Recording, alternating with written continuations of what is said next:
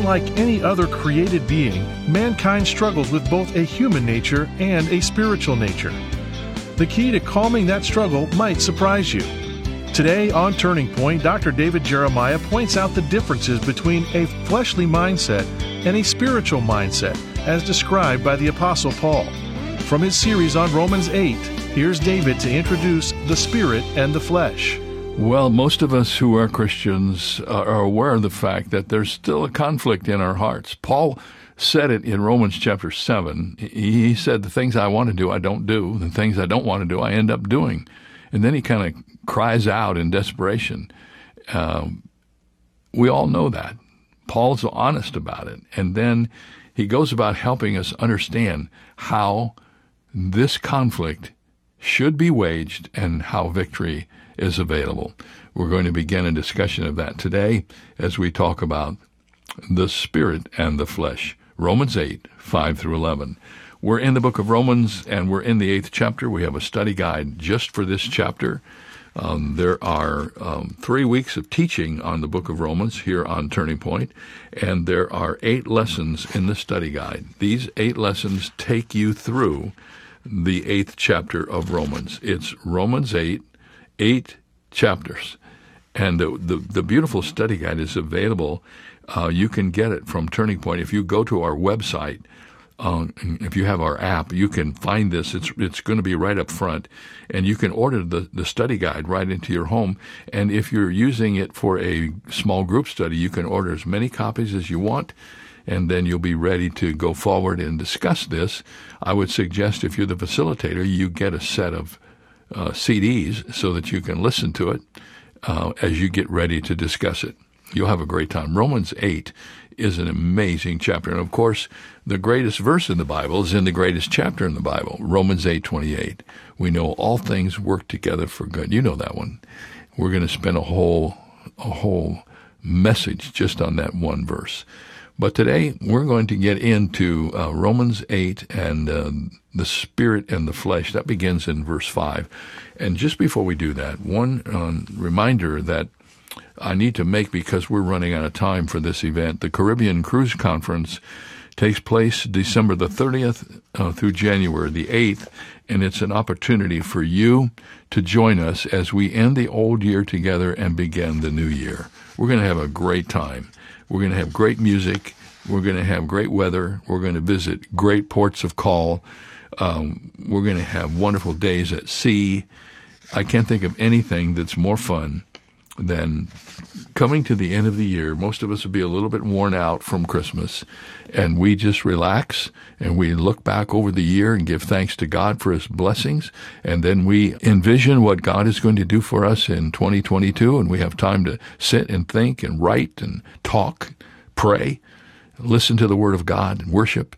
It's just a great thing, and I hope you'll come. You can get more information about it at our website. There's still room for you, but the problem is the registration time is drawing close. So the month of November probably will be the last that we are able to talk about it, because we won't be able to process it in time for you to join us. Thank you for listening to this announcement, but most of all, be motivated and do something about it. Join us at the end of the year. Okay, let's get started with this edition of Turning Point as we discuss the spirit and the flesh. It was June 12th, 1979, and Brian Allen was making aviation history. He actually flew a pedal-powered plane across the English Channel.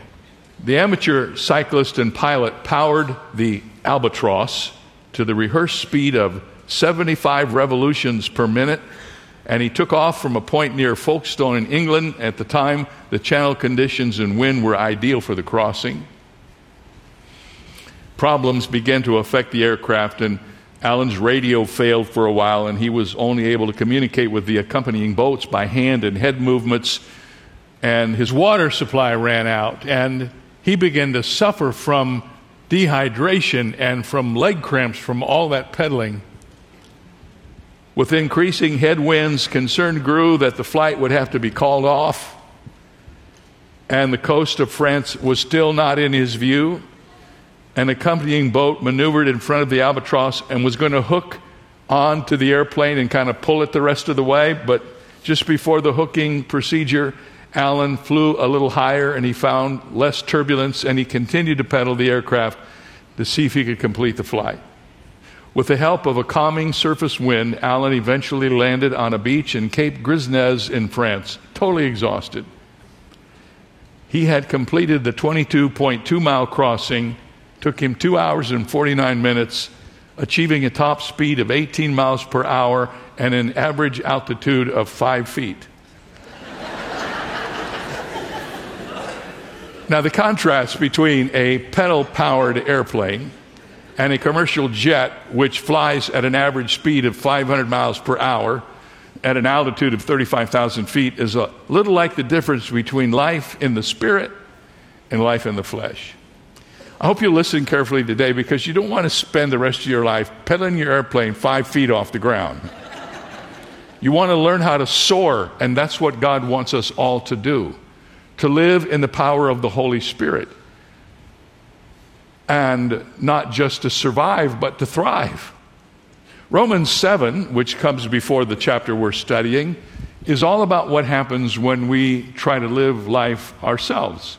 Interestingly enough, the whole chapter is full of words like I and me and my. And then you come to Romans chapter 8, and there's a huge change, because in Romans 8, those words kind of go away, and the Holy Spirit shows up in Romans chapter 8 19 times. And throughout the epistle, Paul has always relied on this little teaching thing he's going to do, contrast. For instance, some places he talks about Adam and Christ. Some places he talks about slavery and freedom. Some places he talks about death and life. But here in this chapter, he's going to talk about the difference between the flesh and the spirit.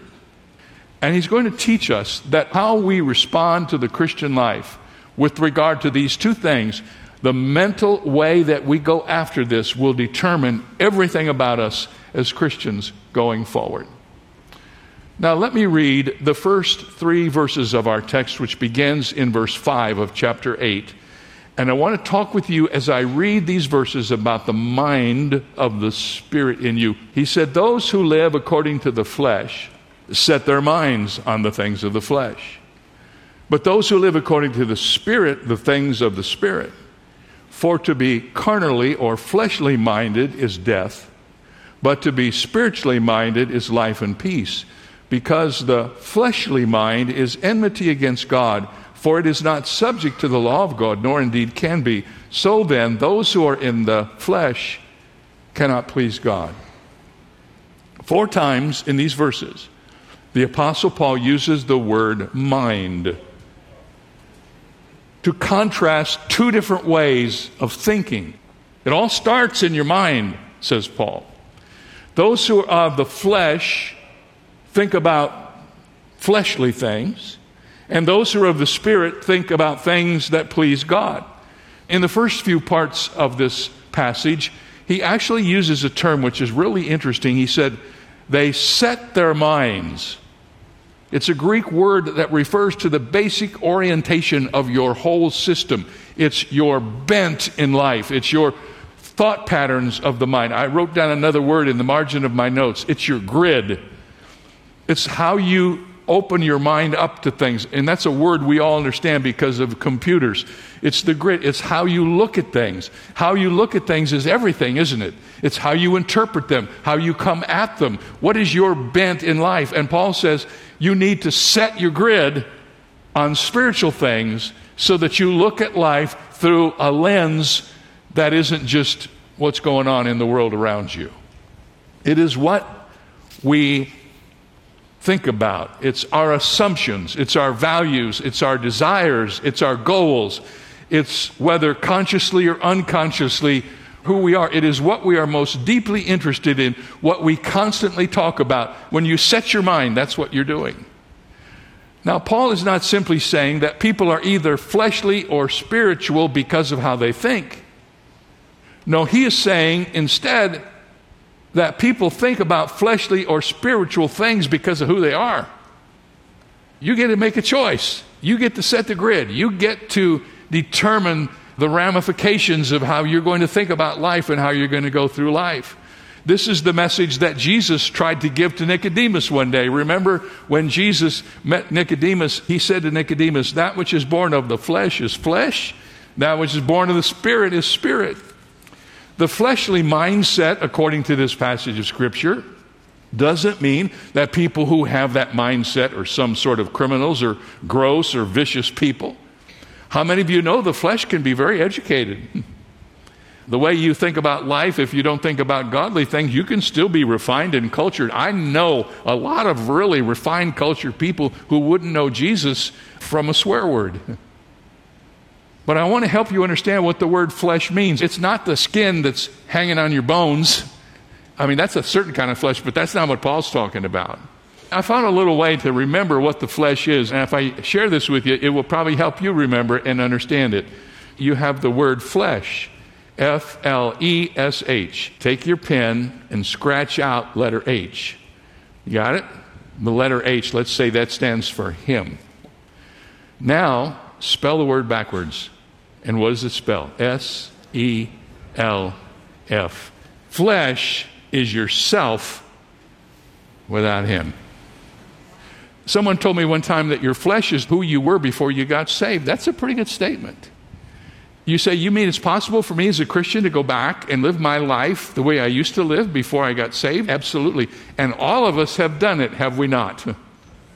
So flesh isn't what's hanging on your bones. Flesh is self-centeredness. Flesh is living your life without God. You can be a Christian, listen to me, and a practical atheist. Did you know that? You can be a Christian and live your life, and you're still a Christian, but you've put God over here. Maybe you've put him on a time warp, and you're going to get to him when you get to be 80. But you can be a Christian and not live like a Christian. You can be a Christian and live a self-centered, fleshly life. Flesh minus H, spelled backwards, is self. Donald Bailey has a picture of this that I think is very intriguing. He says that humanity is a circle facing God at the center. Listen to this. He said, in that circle, we ought to be standing, linked together with joined hands, facing toward the light at the center, which is God. And as we do that, we see our fellow creatures all around the circle in the light of that central love, which shines on them and beautifies their faces.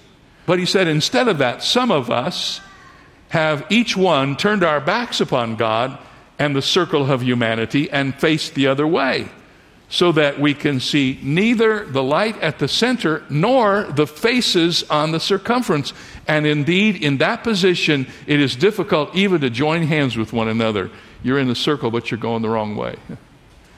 And Bailey says, therefore, instead of playing God's game, we play each one our own selfish little game. Each one of us wants to be the center, and there is blind confusion, not even any true knowledge of God or of our neighbors. And that is what's wrong with us, he said. As Christians, if we're not careful, we forget that this isn't about us. We're to be centered on him. The Bible says, center your life on things above, not on things on this earth. And the Bible tells us if we don't do that, certain things are true. Listen to what Peter says about this. Those who walk according to the flesh in the lust of uncleanness and despise authority are presumptuous, self-willed, and are not afraid to speak evil of dignitaries. Paul adds this appraisal. They are enemies of the cross of Christ, whose end is destruction, whose God is their belly, whose glory is in their shame, and who set their mind on earthly things. So let me ask you this. What is your grid? You're a Christian. I'm going to assume you're all Christians. What is your grid? What is your thinking process? What lens are you looking through as you see life? The Bible says we're not to love the world or the things that are in the world. And if anyone loves the world, the love of the Father is not in him. For all that is in the world, the lust of the flesh, the lust of the eyes, the pride of life is not of the Father, but is of the world. Ultimately, Paul says in Romans 8:6 that a dispossession that is controlled by the flesh not only leads to death, but is living in death even now. Now, he's not talking about physical death. He's saying the death of meaning in your life goes away when you forget what meaning is all about. When you turn your back on the circle and you forget who's in the center, and then you don't see anybody around you and you lose contact with what life is all about, that's a kind of dying. The Bible says there is a way that seems right to a man, but the end of it is the way of death. So the fleshly mindset is flesh minus H, spell backwards, it's self. Oh, how easy it is for us, even as Christians, when we fall in love with the Lord Jesus Christ because of what he's done for us on the cross and paid the penalty for our sin, and nothing more important to us in all the world when we first get saved but to love him and thank him, and then all of a sudden we get caught up in what's going on around us, and pretty soon we find ourselves turning around in the circle, and it's about us. Now, that's the first mindset, but notice Paul doesn't stay there very long. He goes on in Romans 8 to tell us about the spiritual mindset, and that's what I want to talk to you about because this is pretty exciting.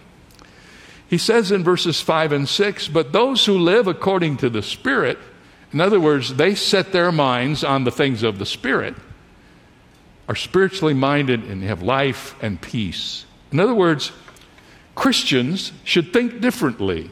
They dwell on the things of the Spirit. In verse 6, Paul zeroes in on two particular descriptions of the spiritually minded person. He says they're full of life and they're full of peace. Now, I know that some people think if you're really walking with the Lord and you're walking in the Spirit, you're going to be sort of sober and sad and, not enjoying life. The Bible says if you have the Holy Spirit at the center and you're walking in the Spirit, you're full of life. The most exciting people I know are the people that I know are walking with the Lord, and they're excited because every day's an adventure and you don't know what's going to happen next, and you just can't wait to see what God's up to in your life because you're walking in the Spirit. The Christian is a person who's been made alive by God's Spirit, and because of that, spiritual matters now make sense to them. Before you became a Christian, you were dead in sin. Now you're alive to a whole new world of reality, and you're at peace with yourself as never before. That's one of the most commonly stated results of becoming a Christian. I found peace. I got rid of my guilt. I realized that God is not mad at me, that God loves me, and I've made peace with God, and I'm on my way to Him. There's therefore now no condemnation to those who are in Christ Jesus. Remember that? On more than one occasion, Jesus described this life that I'm talking about. On one occasion, he said that he had come to give us this life and to give it to us more abundantly. That's life. And John 17:3, in his high priestly prayer, Jesus said, this is eternal life, that they may know you, the only true God, and Jesus Christ, whom you have sent. Let me tell you something. When you walk in the Spirit, when you make your life as a Christian, what does God want when you turn yourself around so that you're in the circle looking at God? That's what it means to be alive. That's what it means to truly live. The Bible says, therefore, having been justified by faith, we have peace with God through our Lord Jesus Christ. Romans 14:17 says this. What is the kingdom of God? What does it mean to be a Christian? The kingdom of God is righteousness and peace and joy in the Holy Spirit. You're a Christian, so you can't enjoy the things of the world because the Holy Spirit's going to make you miserable, right? And if you're a Christian and you're over here, you can't really fully devote yourself to Jesus Christ because you got all the world pulling at you over here. So what Paul is saying is when you get both feet on the same side of the fence, and you get your grid correct, and you begin to think spiritually about life, that doesn't mean that you don't have joy. This is what I would like to disabuse you of, that if you become a Christian, life isn't fun anymore. Life isn't worth anything anymore. Let me tell you this. If you are a Christian, and you know you're going to heaven, and you know your sins are all forgiven, and you're not guilty before God, how can you not be full of joy? How can you not walk every day just excited to see what God's going to do next? Jesus says, when you get the Holy Spirit in your heart, and we're going to talk about that in a moment, He brings peace. I've been ruminating in history a little bit these last days. I guess you do that when you hit these special birthdays. Thinking about life, and almost exactly at this particular time, 25 years ago, I was diagnosed with lymphoma. a type of cancer that at the time had a very poor survival rate. Shortly after my diagnosis, I went to the Mayo Clinic and I was operated on immediately. The surgery was called a laparotomy, and really what it was is they cut me open from stem to stern like a fish. After my surgery, I was taken to another floor to recover. And I'll remember this like it happened yesterday. On this particular floor, the patient rooms were in a circle, and the nurse's station and desk for staff were in the middle. As soon as it was possible, the doctors told me that I should get up and try to walk. So knowing this was an important part of my recovery, I pushed myself to do a full lap around the nurse's station, starting at my room and passing every other patient's room until my room came up again, and then I went back in and got in bed. My goal that first day was one lap. That's all I wanted, one lap, and that was pretty challenging. And I was barely able to finish it. So the next day I decided, I'm going to do 2 laps today. My plan was to do 1 more each day, and then I'd done the day before. So I set out walking slowly around the circle. By a strange coincidence, the doctor who had performed my surgery was dictating his notes about me when I shuffled by his desk. All I remember hearing him say was, "A pastor from California who has stage 4 large cell lymphoma cancer." Now, that might not seem important to you, but nobody had told me I had stage 4 cancer. I had cancer, but I didn't know I had stage 4 cancer. I wasn't even sure what that was, but I know it was worse than stage 3. Somehow, I completed those 2 laps and got back to my room. And I remember sitting there feeling really scared and overwhelmed. But then, that feeling completely left me and was replaced by another. I realized I'm not in control of my life. I told myself that. But the Spirit of God is in control of me. And a sense of what I can only describe as peace began to come over my heart. I'm going to let God do His work and I'll do mine. My only thought was, well, tomorrow I'm doing 3 laps. I don't know what you're doing, God, but I'm doing 3 laps tomorrow, right? If things are bad on the outside, the Holy Spirit is in charge of the inside. He will give you peace. And the Bible says it's peace that passes all understanding. Isn't that true? And you know, you can't understand that unless you've been there, and you can't tell somebody, oh, I've been where you've been. I know. No, you don't. You don't know what I've been through because you haven't been through what I've been through.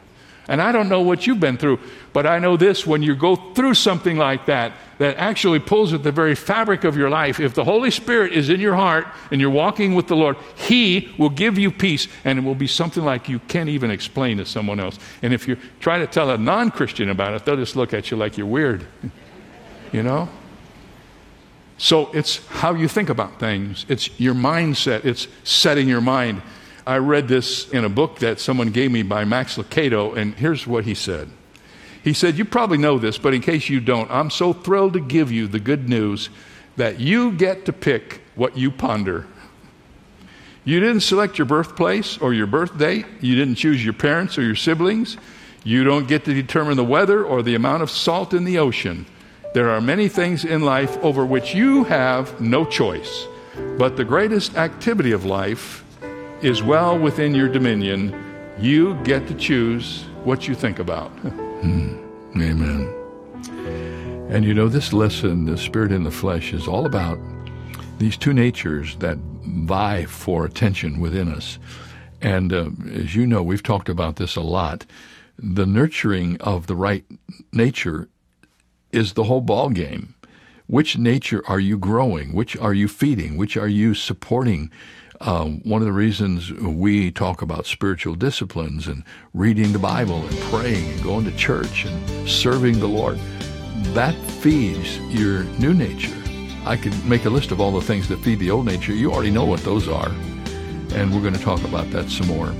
I hope you'll join us next time right here on Turning Point.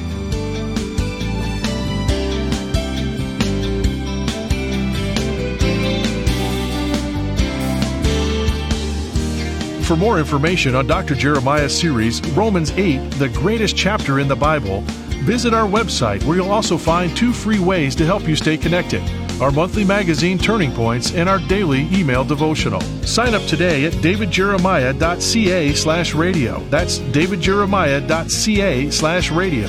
Or call us at 800-946-4300. Ask for your copy of Romans, the Written Word Journal, designed by David to help you know God's Word more deeply by writing the book of Romans in your own hand. It's yours for a gift of any amount.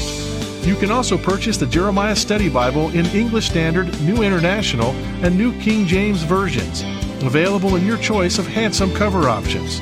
Get all the details when you visit our website, davidjeremiah.ca/radio. This is David Michael Jeremiah. Join us tomorrow as we continue the series Romans 8, here on Turning Point with Dr. David Jeremiah.